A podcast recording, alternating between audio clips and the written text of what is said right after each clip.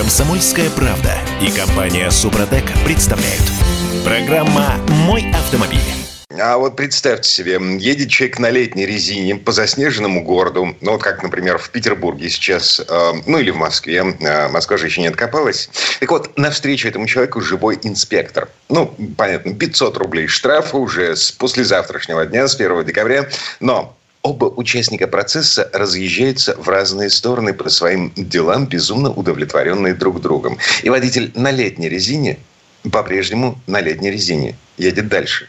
Хотя статья, по которой его оштрафовали, называется «Управление транспортным средством при наличии неисправности или условий, при которых эксплуатация транспортных средств запрещена». Черным по белому. В административном кодексе статья 12.5. Л. Логика. Короче, всем привет. Я Дмитрий Делинский из Петербурга, Олег Осипов из Москвы на связи. Олег, конечно, на связи. Доброе утро. И все-таки я не понимаю, но допускаю, что есть люди среди наших слушателей, и допускаю, что бывают такие ситуации, когда ты едешь на летней резине зимой. А, с 1 декабря штраф официально. Вот. Инспекторы получают право штрафовать за использование летней резины. Но машина же едет дальше. А что ты хотел? Ты хотел ее арестовывать немедленно и на штрафстоянку? Но я не хочу, чтобы рядом со мной в потоке был вот такой оштрафован на 500 рублей э, на летней резине. Ну да, это, кстати говоря, проблема. Хотя в Москве, я тебе честно скажу, тут не все так просто. Конечно, это прежде всего вопрос э, денег. Надо собирать э, штрафы. И поэтому в Москве уже была первая робкая информация о том, что камеры начали, вот представь себе, штрафовать за... Начнут, вернее, не начали, а начнут. Во всяком случае, утверждается, что такая технология уже готова за летнюю резину. Каким-то таким хитрым образом она распознает резину. Но как? Если у них вот. до, до сих пор возникают вопросы, когда человек поднимает левую руку, сидя на э, леворуком автомобиле, поднимает левую руку и заслоняет э, левой рукой э, ремень безопасности. Камера не распознает ремень безопасности в таком случае. Ну, я тоже, как ты понимаешь, у меня отношение к камерам тоже не позитивное, мягко говоря, так сказать, в этом случае, во всяком. Вот я точно штрафовал камерами за телефон в руке, но, понимаешь, технологии совершенствуются, и поэтому ну, надо надеяться, что будут распознавать и поднятую руку, так сказать, и ремень и так далее. Ну, вот. Э, может быть, еще что-то придумают. Но факт то, что да, штрафы есть, и на летней резине ездить ни в коем случае нельзя, хочу я сказать вам, дорогие друзья. Угу. Это мы все прекрасно понимаем. Э, ну, а как бороться? Только если останавливает инспектор, наверное, не знаю. И что он сделает? Ну, 500 рублей выпишет. Ну, хорошо. Где 250 заплатите. Э, где-то видел экспертное мнение, значит, какой-то автоюрист, имени которого я не помню, потому что вообще впервые видел, слышал, значит, пишет, что э, сотрудник ГИБДД вправе, кроме штрафной квитанции, вот, выписать еще предписание устранить неисправность. А, и предостережение о недопустимости начала движения. То есть три бумажки. Но. И вот это предостережение о недопустимости начала движения означает, что по статье 19.3 Административного кодекса за невыполнение законного распоряжения сотрудника полиции а, человек может попасть на 15 суток за решетку. То есть представь себе а, а, идиотизм ситуации. Значит, инспектор стоит рядом с машиной, в которой только что сел, только что оштрафованный на 500 рублей за летнюю резину водитель, и они ждут, стоят друг напротив друга, как герои вестерна, ждут, кто из них тронется первым. Да, отличную картинку ты нарисовал. Замечательную совершенно. Я думаю, что она не совсем реальна в наших условиях будет. Но всякое может быть. Слушай, эта э, проблема разрешается только какими-то другими мерами. В частности, воспитанием водителя. Честно скажу, больше другого не вижу. Но если он поехал в Краснодаре, бог с ним, так сказать, там вроде как снег э, э, пока еще не выпал и не держится на дорогах. А в Москве, в наших широтах, конечно, это недопустимая вещь. Я понаблюдал позавчера в особенности. Вчера уже полегче было. Позавчера был хороший денек, я ехал. Слушайте, по моим ощущениям, ну, каждый третий, по меньшей мере, это летняя резина. Вот это меня поражает. А, ты, ты не допускаешь, что это может быть липучка? То есть, вот, ну вот, э, как бы классическое объяснение. Как я не люблю это слово липучка. Не да. существует липучки, черт побери. Ну, это Фрикци... плохая резина просто. Да, фрикционная резина без фрикционная, шипов. Да. да. Ну, а... хорошо, да почему? Она, собственно, там же на... снежинка нарисована. Может ехать. Да, Нет, это нет. С, с точки зрения закона, я все прекрасно понимаю. Но вот э, Петербург накрыло, Москву накрыло, значит, 15-20 э, сантиметров снега, и что ты будешь делать э, на таких дорогах без шипов? Нет, нет, нет, послушайте, я на самом деле за липучку в этом смысле э, вполне себе. Почему? Потому что главная проблема летней и зимней резины в составе. Ну, Если там есть снежинка, значит, она не дубеет на морозе. Вот это самое главное. Нехорошо, так но иначе... липучка, липучка не гребет на снеге. Она предназначена ну, для того, чтобы а много ездить, снега, ездить по городу. Сейчас Слушай, ну, очень много. Вот я сегодня расскажу об автомобиле, на котором я сейчас езжу. Да, там стоит нешипованная зимняя резина. Так. И великолепно справляется вот со всеми этими погодными невзгодами. Дело в автомобиле в значительной степени. Ну, конечно, в резине, в качестве э, резины, безусловно. Олег, Но шипы а, совершенно не обязательно в городе, с моей точки зрения. Я не люблю шипы. Они добавляют шуму в салон. Угу.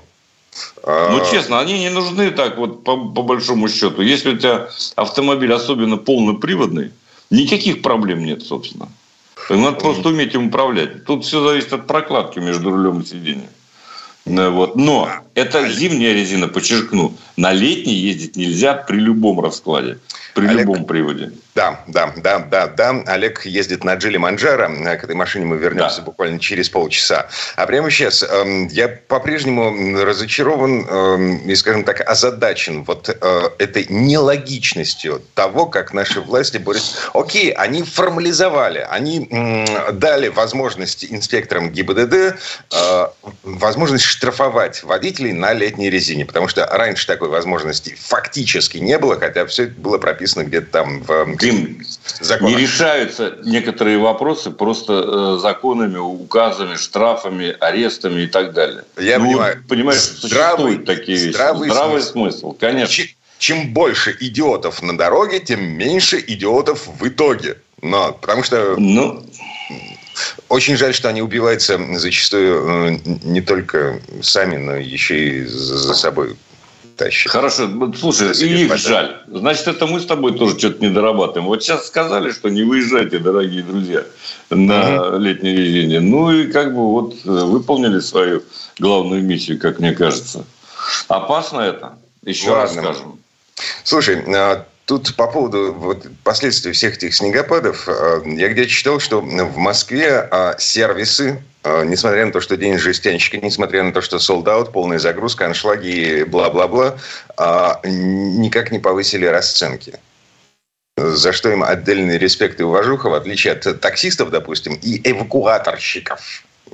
Даже эвакуаторщики повысили расценки в связи с тем, что э, э, ну, как бы машин дергать надо, выдергивать из сугробов. Ну, это да, эти, так сказать, не упустят. Слушай, я не знаю насчет сервисов, повысили они расценки. Я боюсь сказать, боюсь обмануть людей. Э, мне кажется, что они зарабатывают сколько могут. Есть спрос, повышают цены, нет спроса, не повышают цены. Тут все очень просто на самом деле. А тут еще одна проблема всплыла. А, председатель правления Союза автосервисов России Александр Пахомов объявил о том, что у нас дефицит кадров. 50 тысяч сотрудников, квалифицированных сотрудников э, не хватает автосервисам в России в общем и целом. Но, потому что э, старые ну, как бы закончились по естественным причинам, а новых, новых, извините, ну, не накладем не вырастили. Да. В теплице их надо растить, наверное. Ну, понятно же, очевидная проблема. Естественно, она есть. Она всегда была. Еще в советские времена э, замечательный поэт Евтушенко называл наш сервис не сервисом, а стервисом. Mm. В одной из поэм, кстати сказать. Так вот, э, сервис так и остается. Вообще, это всегда было слабым звеном. Вне зависимости от того, кто был оператором, кому принадлежали дилерские центры. Все равно сервис – это слабое звено в России было всегда. Да и, кстати, не только в России, могу вам сказать. Я тут поездил по сервисам и в Европе, и в Америке. И, ну, так, чтобы восторг нет, нет. Это всегда проблема, честно скажу. А, да, я тут еще цифры посмотрел, я понял, ну так немножко разобрался в том, почему, собственно, автосервисы могли не повышать цены в Москве на нынешний день жестянщика. Ну, просто потому что с начала года их услуги и так подорожали на четверть минимум. Ну, вот именно. Поэтому я, я не верю в эти байки, что мы вот не будем повышать цены. Это как с ценами на «Ладу Гранту» примерно. Потом... А, Слушай, АвтоВАЗ опровергает. Вот вчера же были сообщения о том, что они второй раз за месяц подняли цены на Весту. А да, оказалось, что нет. Да, оказалось, что нет. Все на прежнем уровне. А сообщалось, что вот как, как бы даже конкретные цифры называли. Там на 13 тысяч Веста подорожало. Но... Это конкретные нехорошие дилеры. А сам mm. АвтоВАЗ, он вообще в белых перчатках, между прочим, с народом работает. И на белом коне? И на белом коне. Конечно. Ладно, сейчас прерываемся. Комсомольская правда и компания Супротек представляют. Программа «Мой автомобиль». А мы тут ящик Пандоры открыли. 98-й из Ставрополя пишет нам. Вы в курсе, что шипы работают, когда... Первое, они острые и новые. Второе, если температура не ниже минус 12. И третье, если гололед. Во всех остальных случаях липучка выигрывает. Дорогой мой 98-й. Да нет, ну не будем всерьез к этому относиться. Э, шипы работают и работают себе, так сказать там другой температурный режим. Э, просто они, кстати говоря, лучше работают вовсе не на льду, а на укатанном снегу, если уж говорить о шипах. А острые, не острые, ну да, конечно. А еще такие трики они ставили специальные, как у альпинистов, э, на спортивные машины. Вообще нет проблем. Но а, по дорогам общего мы, пользования есть, да, ездить нельзя. Э, мы же говорим об обычных гражданских машинах. Ну, которые, конечно. Которые ездят на, на карбиде вольфрама. Вот. Вы в курсе того, что, что такое карбид вольфрам и как он применяется в автомобильной промышленности? Ладно. Ну, еще так, два слова добавлю, если позволишь. Конструкция да. шин во многом а, определяет. Дело в том, что есть э, те, которые утопают, когда не нужно. Те, которые вылазят э, при определенных температурах, при гололеде. В общем, там технологии «Будь здоров». А, я испытывал эти шины как-то в свое время. Так сказать. Э, действительно, они очень продвинутые, разные. Э, хорошие шины вовсе не... Как бы это... Нет, не буду называть марку. Но есть приличные шины, а есть, которые шипованные, лучше не покупать. Потому что они ездят еще хуже, чем липучки. Ладно, так или иначе. А, а, мне с моими привычками ездить в основном за городом а, шипы показаны. Ну вот. Если вы показаны. ездите по, по городу, легко, непринужденно можете оставаться на липучке. Значит, а, да, 98 продолжает. Источник. Журнал «За рулем», 2022 год, январь. Ну, и читайте дальше. Так, Привет а... Кодакову. Ладно, слушайте, да. а можно мы еще об одной вещи поговорим в связи со снегом? Ведь да, на самом давай, деле давай, погода давай. это серьезно. Mm-hmm. Вот тут появилась информация о том, э, что не надо буксовать. Это важно сказать, наверное. Mm-hmm. Все же Ян Хайцер выступил, Национальный автомобильный союз и так далее. Я согласен, он все правильно говорит, но дело в том, что он э, называет только одну семиступенчатую ДСГ от Volkswagen, ну, с так называемым сухим сцеплением. Да? Но Там все равно, кстати. Да, есть мокрое сцепление, есть сухое. Но вот с сухим сцеплением да. это ну такое себе. Буксовать на, на ДСГ, на старой ДСГ, это чревато. А, ну, они разные. Они, кстати говоря, усовершенствовались. Э, и ДСГ, в том числе семиступенчатые, они тоже не одинаковые уже теперь. Вот. А, ну, вообще любая автоматическая трансмиссия – это беда для нее, пробуксовки, э, безусловно. Надо стараться этого избегать если машина тем более моноприводная. Э, с полноприводным автомобилем такого, как правило, э, ну, редко случается. Да, он все-таки выбирается каким-то образом. А вот э, моноприводная машина – это действительно беда. С любой Короче, трансмиссией. Но да. мокрая, конечно, э, более надежная. Мокрая ДСГ имеется в виду. ДСГ с да, мокрым сцеплением. Так, а, а, ну, короче... Которая, кстати, на Форде Фокусе ставил любимым тобой. Ставил в свое время. Power Shift? Ну, типа да, типа такое. Ненавижу. Ну ладно. Хорошо. Короче говоря, э, вариаторы и э, э, роботы, ну вот, вот если вы застряли в сугробе на э, такой коробке, ну лучше дождитесь помощи, не пытайтесь выбраться самостоятельно. Ну вот, чревато да проблем. Есть полно, э, так сказать, э, скажем, способов все-таки вызволить автомобиль.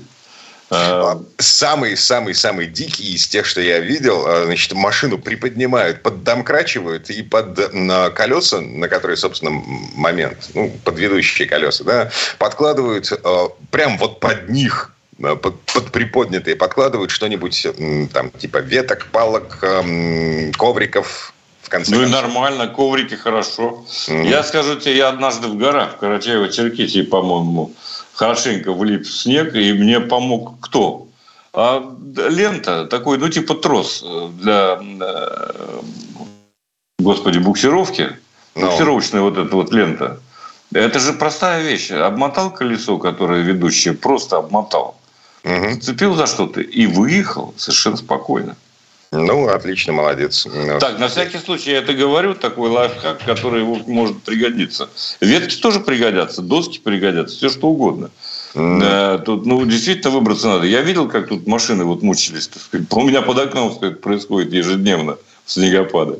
Я однажды да. но, Новый год встречал на берегу залива Финского. Вот, э, и, короче говоря, загнал машину на песок. Было не настолько не настолько холодно, чтобы песок смерзся. И, короче говоря, машина там постояла пару часов, немножко просела, и я оттуда самостоятельно уже не выехал. Ну, короче, я бросил под колеса одноразовый мангал. Ну и бог с ним с мангалом. Не очень дорогая вещь одноразовая. Он mm-hmm. тонкий, все равно он прогорает. Ладно, ну, поехали. Да, да, да, да. Поехали дальше. У нас тут удивительное явление. А, вот все говорят про китайскую экспансию, про то, что они захватывают российский авторынок. Значит, сейчас уже каждая вторая машина новая, проданная в нашей стране, китайского производства или китайского происхождения, так или иначе. А вот на самом деле уже вроде как нет. А, к концу лета доля продаж китайских машин достигала 56%, а потом снизилась и стабилизировалась на этом уровне. И есть подозрение, вполне ничего себе обоснованное, что о, китайцы начинают вступать в конкуренцию, вот даже не с АвтоВАЗом, но просто потому, что это другой сегмент. Вот, другой сегмент рынка. Это э, АвтоВАЗ, это, несмотря на это, все там миллион пятьсот, миллион семьсот тысяч, это все равно дешевая машина. Так вот, китайцы будут вступать в конкуренцию друг с другом на российском рынке, и в связи с этим, возможно, снижение цен? Ну, ты знаешь, они сделали все, чтобы остановиться э, в, э, в смысле роста продаж. Потому что цены заоблачные абсолютно. Так сказать. Э, наши органы власти им помогли налогами, акцизами и прочим. Но и они тоже, так сказать, аппетиты свои умерить никак не хотят.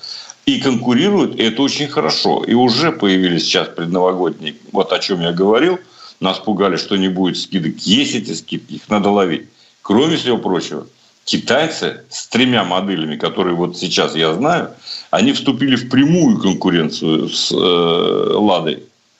Просто mm. она меньше, миллион, меньше двух миллионов они вошли э, в этот э, как бы диапазон и совершенно спокойно конкурируют. Более того, этих машин которые возятся так или иначе официально или параллельно, совершенно неважно, становятся на рынке не меньше. Несмотря на все, так сказать, ограничения, на все э, налоги. Поэтому конкуренция будет э, нарастать, ужесточаться, и это нам на руку, э, покупателям.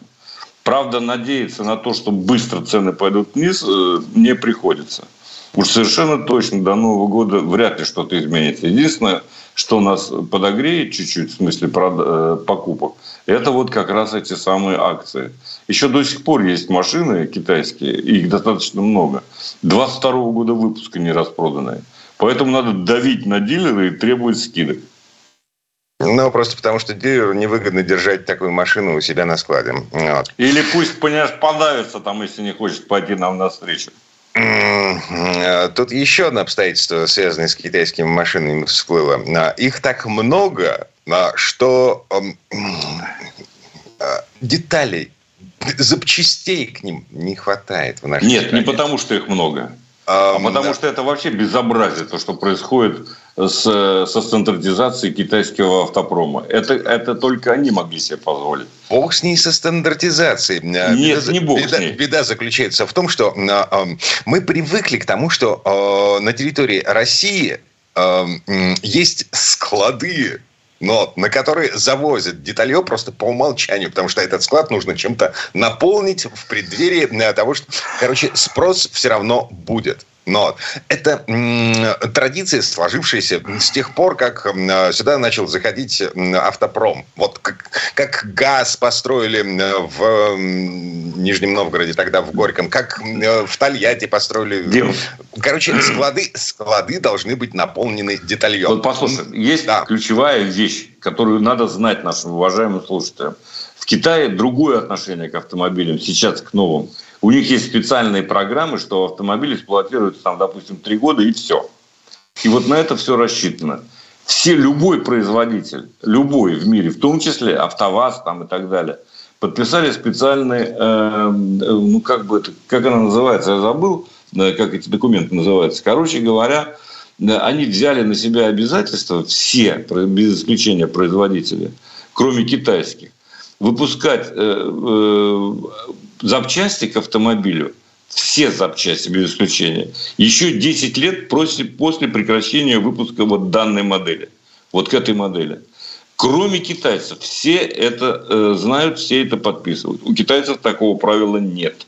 Um, погоди, даже к текущим, к актуаль... Даже к текущим, да, к актуальным. Они к текущим акту... актуальным м- китайским автомобилям деталья нужно ждать по месяцу. И это в лучшем случае. И это, Они, это, это, может... это, это не мы говорим, это э, Российский союз автостраховщиков. Да, господин Уфимцев, конечно, правильно говорит, потому что это действительно огромная проблема. И если вы покупаете китайский автомобиль, вы должны себе представлять, что с этим неизбежно возникнут проблемы. Месяц-полтора надо ждать э, любой детали кузовной. В этом смысле, кстати, вот Надежда у москвича есть преимущество. Ну, поговорим об этом немножко. Да, вернемся. Комсомольская правда и компания Супротек представляют. Программа «Мой автомобиль». А по чистому асфальту на шипах, как по гололеду, пишет нам 84-й из Краснодара. Ну да, в Краснодаре действительно так. Вот. А где вы найдете чистый асфальт сейчас, допустим, в Москве или в Петербурге? Мы вернулись. Я Дмитрий Делинский из Питера, Олег Осипов из Москвы. 8 967 200 ровно 9702, номер, по которому нам можно писать в WhatsApp, Viber, Telegram. Олег, э, на связи. А в Москве, а в Москве есть чистый асфальт. Вопрос это у мэрии или у а, правительства? Ну, нет, Или нет, нет, ну, на, на Красной площади, там нет асфальта. Там Послушай, я так скажу. В Москву продолжают заливать гадостью Mm. Поэтому асфальт грязный на МКАДе, ну, ну, как бы, так сказать, все-таки он грязный, мокрый, но относительно приличный. То есть ехать можно. Ну, э, понятно. Без шипов. это э, асфальт не каша, не снежная каша, не накат. Только на обочинах, да. Но по обочинам ездить нельзя. Штраф так. полтора тысячи. Ладно. Э, значит, у нас тут странная новость из Питера. Солярисы и Креты могут вернуться под китайским именем. Э, значит, есть неофициальная информация о том, что какая-то китайская компания заходит сейчас на петербургский завод Hyundai Kia для того, чтобы из а, не, оставшихся на складах машинокомплектов собрать э, солярисы, и выпустить их в продажу. Потом якобы этот конвейер перенастроит под сборку китайских машин уже, а прямо сейчас нужно сделать что-то с тем деталем, что э, до сих пор осталось после ухода корейцев. Можно я тебе скажу, солью бэкграунд Ну, давай. Нет, я тебе солью один маленький бэкграунд. Там действительно могли остаться машинокомплекты, а действительно их можно собирать. Всем этим занимается дилерский холдинг «Авилон» угу. как мы знаем, да. Но а, я просто хотел э, указать на тот факт, что а, рядом в Казахстане э, это наш э, партнер, как бы единое таможенное пространство, если не ошибаюсь, Так вот, там есть завод по выпуску тех самых моделей Hyundai, Kia и так далее. И э, доставить оттуда э, в Питер э, деталью, как ты говоришь, вообще говоря, особых проблем не представляет. Э, поэтому, если это выгодно, это будут собирать. И мне нравится эта информация. Мне а абсолютно все равно, каким образом и кто будет выпускать. Главное, что приличные автомобили будут э, доступны российским автомобилистам. Вот что меня интересует в первую очередь. А уж как там, в обход, не в обход, это второе. Есть одна проблема э, права правообладатель компании Hyundai ушла из нашей страны официально. А вы Но... не говорите. Вот зашибись. Ну, а, а как, как мы, так сказать? Ну, ну погоди, погоди. А, а как мы запустим э, сборочный конвейер без программного обеспечения? Эм, ключ, да, корицы же ушли и ключ с собой забрали от э, компьютера, который управляет этим конвейером. А не хочу дальше раскрывать э, э все подробности, то, что это такая частная информация, но на самом деле это тоже можно обойти. Я думаю, так и будет. Но другой вопрос, как они договорятся с самим Hyundai. А, я думаю, что речь идет о 70 тысячах автомобилей. Не уверен, что именно такая цифра, но на всякий случай. Это, конечно, капля в море да, для нашего рынка, в общем-то. Хотя такая весомая, приятная капля. Угу. Приятная добавка. Um, ну ладно. Хорошо. Подождем, увидим. Слушай, они должны вот-вот сейчас уже что-то нам предлагать. Э, к концу года это точно. Ну или в январе, там, в феврале. Ладно, а, значит, на рубеже годов 2023-2024 э, на АвтоВАЗ вернется автомат. Ну, как автомат? Робот. Вот. Первыми э, роботизированную коробку получит Весты. Э, это будет уже в конце этого года, в начале следующего. Э, пока не слышно ничего по поводу возвращения роботов на гранту. Ну и понятно, что робот этот будет китайского производства. А еще АвтоВАЗ э, прикрутил такие к Весте обогрев руля. Ура, товарищи! Да, это, это очень красиво. Это, слушай, вот а в какой бы стране ты еще представил себе информацию о том, что наконец появился обогрев руля на, на машинах? И об этом говорят э, радиостанции.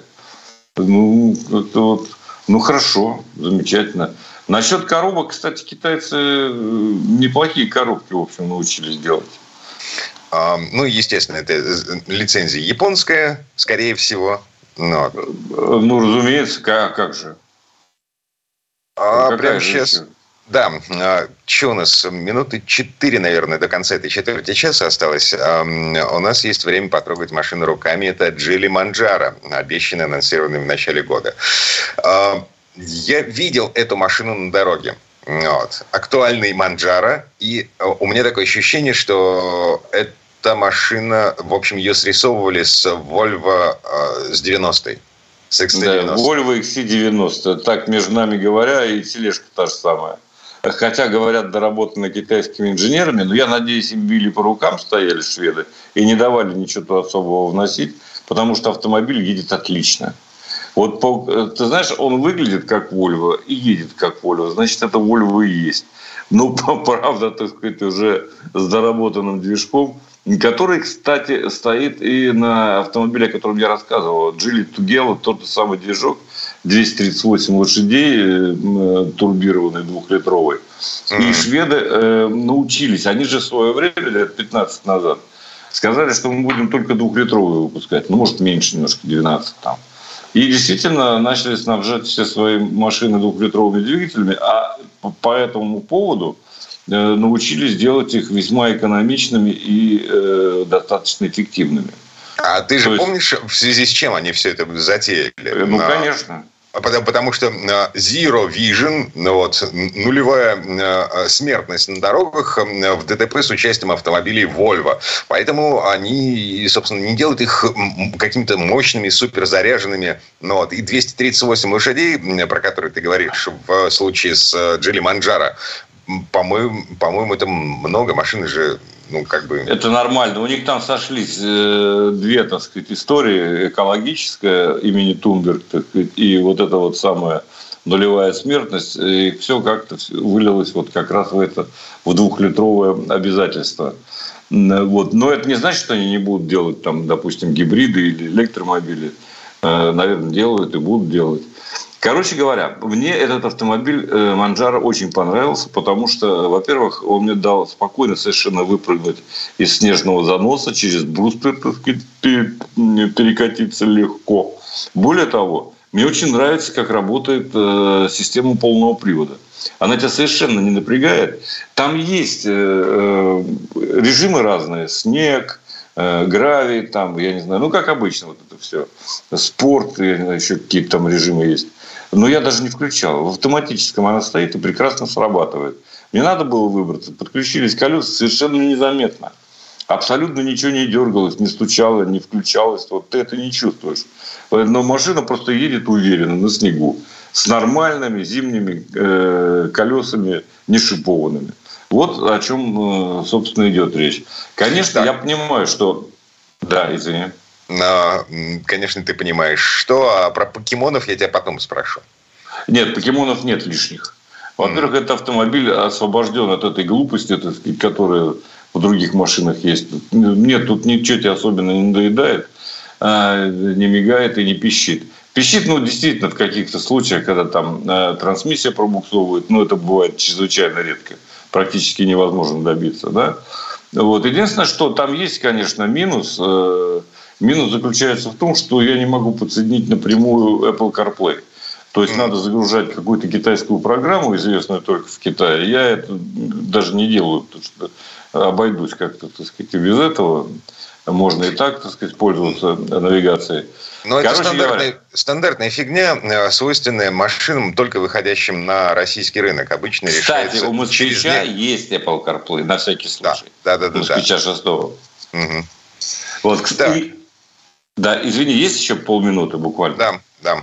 Вот мы с тобой говорили о э, деталях, которые э, приходится ждать.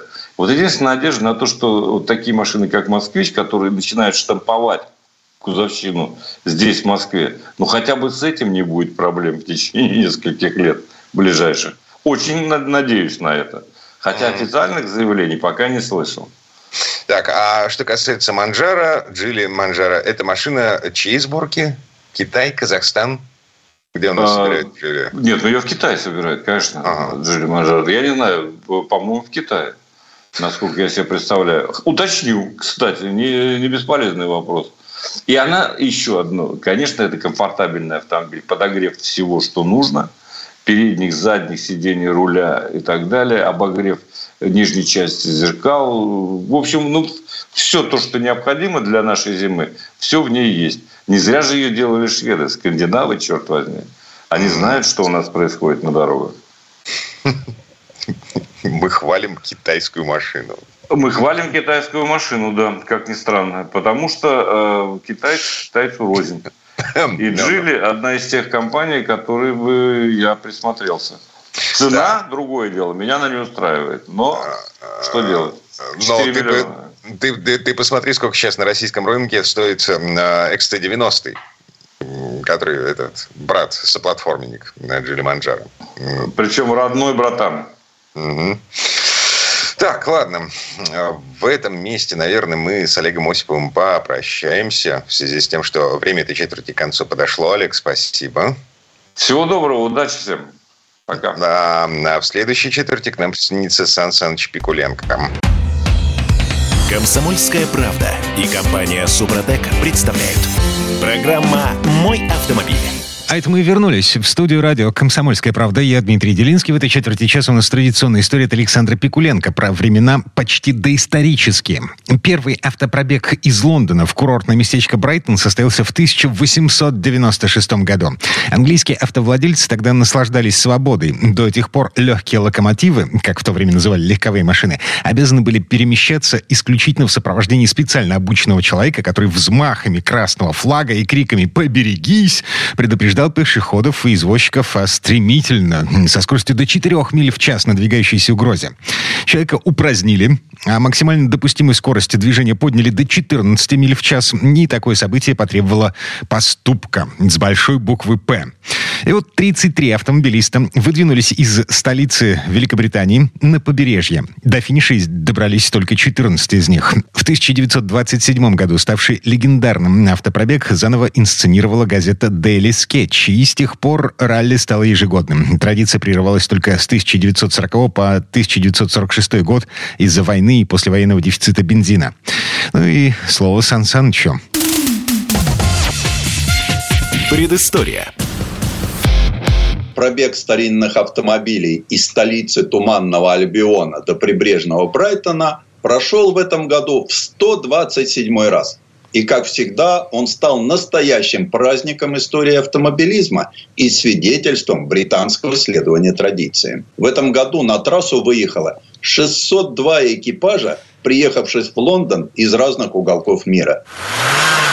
Гонка проходит по привычному и устоявшемуся за сто лет маршруту. От Гайд-парка через Конститюшн-Хилл, The Mall, Уайт-Холл и Вестминстерский мост а дальше разделяется на две части. Красная трасса идет прямо до шоссе А-23, а синяя сворачивает и проходит вдоль Темза по дороге А3 мимо Белхэма, Тутинга и Митчема. Оба маршрута вновь соединяются перед Кройдоном и далее ведут уже прямо до Брайтона с остановкой в Кроуле, где находится официальная кофейня. Первые машины прибывают туда примерно через час 40 минут после старта, а финишную черту начинают пересекать с 10 утра и вплоть до 17 вечера что нужно, чтобы стать участником самого старого в мире автопробега Лондон-Брайтон. Во-первых, фанатичный блеск в глазах при виде всего того, что сверкает латунью и медью, дымит и, как ни странно, движется. Во-вторых, уметь в считанные минуты сотворить чудо и оживить этот очень старый агрегат. И в-третьих, не мешает найти в своем кошельке несколько десятков тысяч не очень нужных в хозяйстве фунтов стерлингов, чтобы приобрести самоходный экипаж конца 19 или начала 20 века, но никак не позже 1905 года. Счастливчиков, у которых все получилось, допускают к старту. И ровно в 7 часов 30 минут первый участник выезжает из ворот гайд-парка и берет курс на Брайтон. 60 миль, согласитесь, сумасшедшая дистанция для автомобилей, самому юному из которых исполнилось в этом году 118 лет. И что самое главное, здесь нет побежденных и победителей. А на вопрос, когда состоится финиш, участники с истинно британской невозмутимостью отвечают, рассчитываем добраться до заката когда туманным ноябрьским утром 1896 года несколько энтузиастов впервые отправились на автомобилях из Лондона в Брайтон – Вряд ли они понимали, что едут прямо в историю. Правда, потом об этом мероприятии забыли на три десятка лет. И только в 1927 году в одной из лондонских газет появилось воззвание к автомобилистам повторить легендарный пробег, сделав его традиционным. Через два года ввели своеобразный возрастной ценз для автомобилей участников 25 лет. То есть на старт допускали автомобили, выпущенные до 1905 года. Вроде бы потом можно было бы допустить машины и моложе, но ведь у англичан превыше всего верность традициям. Сказано до 1905 года, так тому и быть. В этом году самым старинным самоходом стал Peugeot 1892 года. То есть ему 131 год под стартовым номером 1 из автомобильного музея в Турине. Этот автомобиль с кузовом визави с двух с половиной сильным двухцилиндровым двигателем. Еще два автомобиля – это Peugeot, оба из которых сделали в 1895 году. За ними на старте под номером 4 был Панар Левассор 1896 года. Следующим автомобилем стал паровой автомобиль Сальвизен 1896 года с двигателем мощностью 10 лошадиных сил. Трехколесный мотоцикл Мэрот Гердон 1898 года с одноцилиндровым двигателем мощностью 3 лошадиных сила появился под номером 11. На ралли Лондон-Брайтон не могла не присутствовать старейшая марка автомобилей Mercedes. Компания была представлена моделью Simplex 1904 года с двигателем объемом 5,3 литра, мощностью 32 лошадиных силы. Автомобиль развивает скорость 60 км в час, как у автомобиля начала 20 века. История многих машин и их хозяев неразделимы. Вот уже четвертое поколение одной семьи выводит на старт Климент Тальбо 1903 года. Первым владельцем был выписавший ее из Франции один из самых экстравагантных миллионеров начала прошлого века Джулиус Дрю VI, сын сельского викария, сделавший состояние на торговле чаем. Он прославился тем, что построил самый большой в 20 столетии замок а деревянный полированный кузов его машины был заказан у известной кузовной фирмы «Ротшильд». На автомобиле стоит четырехцилиндровый двигатель Адольфа Климента объемом 2,7 литра. Этот самоход выходит на трассу с 1935 года. Его нынешний владелец уверяет, что единственная неродная деталь – это карбюратор «Зенит» 1911 года. И надеется, что к следующему поколению его семьи удастся устранить этот огромный недостаток. Когда смотришь на красу и гордость местного автопрома, Daimler 1900 года, сразу вспоминаются очень далекие события. Первая британская автомобильная компания Daimler была основана в 1896 году. Англичанам предстояло выдержать тяжелую конкурентную борьбу с французской и немецкой автомобильной экспансией. Через год компания выпустила на рынок первую машину, собранную из узлов Панар-Левассор. Затем у Даймлера начались серьезные финансовые трудности, и неизвестно, чем бы все закончилось, если бы не вмешался король Эдуард VII, который приобрел себе один из даймлеров. За королем потянулись подданные. Через некоторое время, став поставщиком двора его величества, Даймлер поставил в королевский гараж более 100 машин. Однако не все прославленные фирмы легко узнаваемы в моделях лет минувших. Если бы не золотой логотип, хватило бы у кого-нибудь смелости утверждать, что из ворот гайд-парка выезжает Кадиллак. Разве что у самого владельца, сэра Бенкета. Его отец с 1903 года представлял эту марку в Англии. Кстати, именно Фред Бенкет и основал впоследствии английский клуб автоветеранов. Это машина, с которой началась славная история Роллс-Ройса. Ведь автомобиль с номерным знаком У-44 известен всему миру. История первого Роллс-Ройса, собранного в Манчестере в ноябре 1904 года, очень проста. Машина долгие годы находилась в частных руках и поэтому очень редко выезжала на трассу пробега Лондон-Брайтон. Ради пробега Многие автомобилисты надевают традиционные и винтажные костюмы. Твидовые пиджаки и кепи, прорезиненные плащи, кожаные шлемы, автомобильные очки-консервы. Дамы достают длинные платья и шляпы с вуалетками. Кстати, на Брайтонском ралли увидеть леди за рулем можно не реже, чем на пассажирском сидении. В разные годы в пробеге участвовали звезды Формулы-1, киноартисты, члены королевских домов. Так, в 1968 правитель Монако принц Ренье прокатил в Дадион Бутон свою жену Грейс Келли. А в 1971-м пассажиркой Даймля 1900 года выпуска стала Елизавета II. А пока солнце клонится к закату, и самые дисциплинированные водители на трассе А-23 уже включают ближний свет – до Брайтона остается всего 5 миль. Изредка замечаю стоящие на обочине старинные экипажи. Но водители и сопровождающие не суетятся и с улыбкой что-то почтительно объясняют обступившим их людям. Предыстория. Сан Саныч, спасибо. Это был Александр Пикуленко, летописец мировой автомобильной индустрии. И у нас на этом все на сегодня. Дмитрий Делинский, радио «Комсомольская правда». Берегите себя. Программа «Мой автомобиль».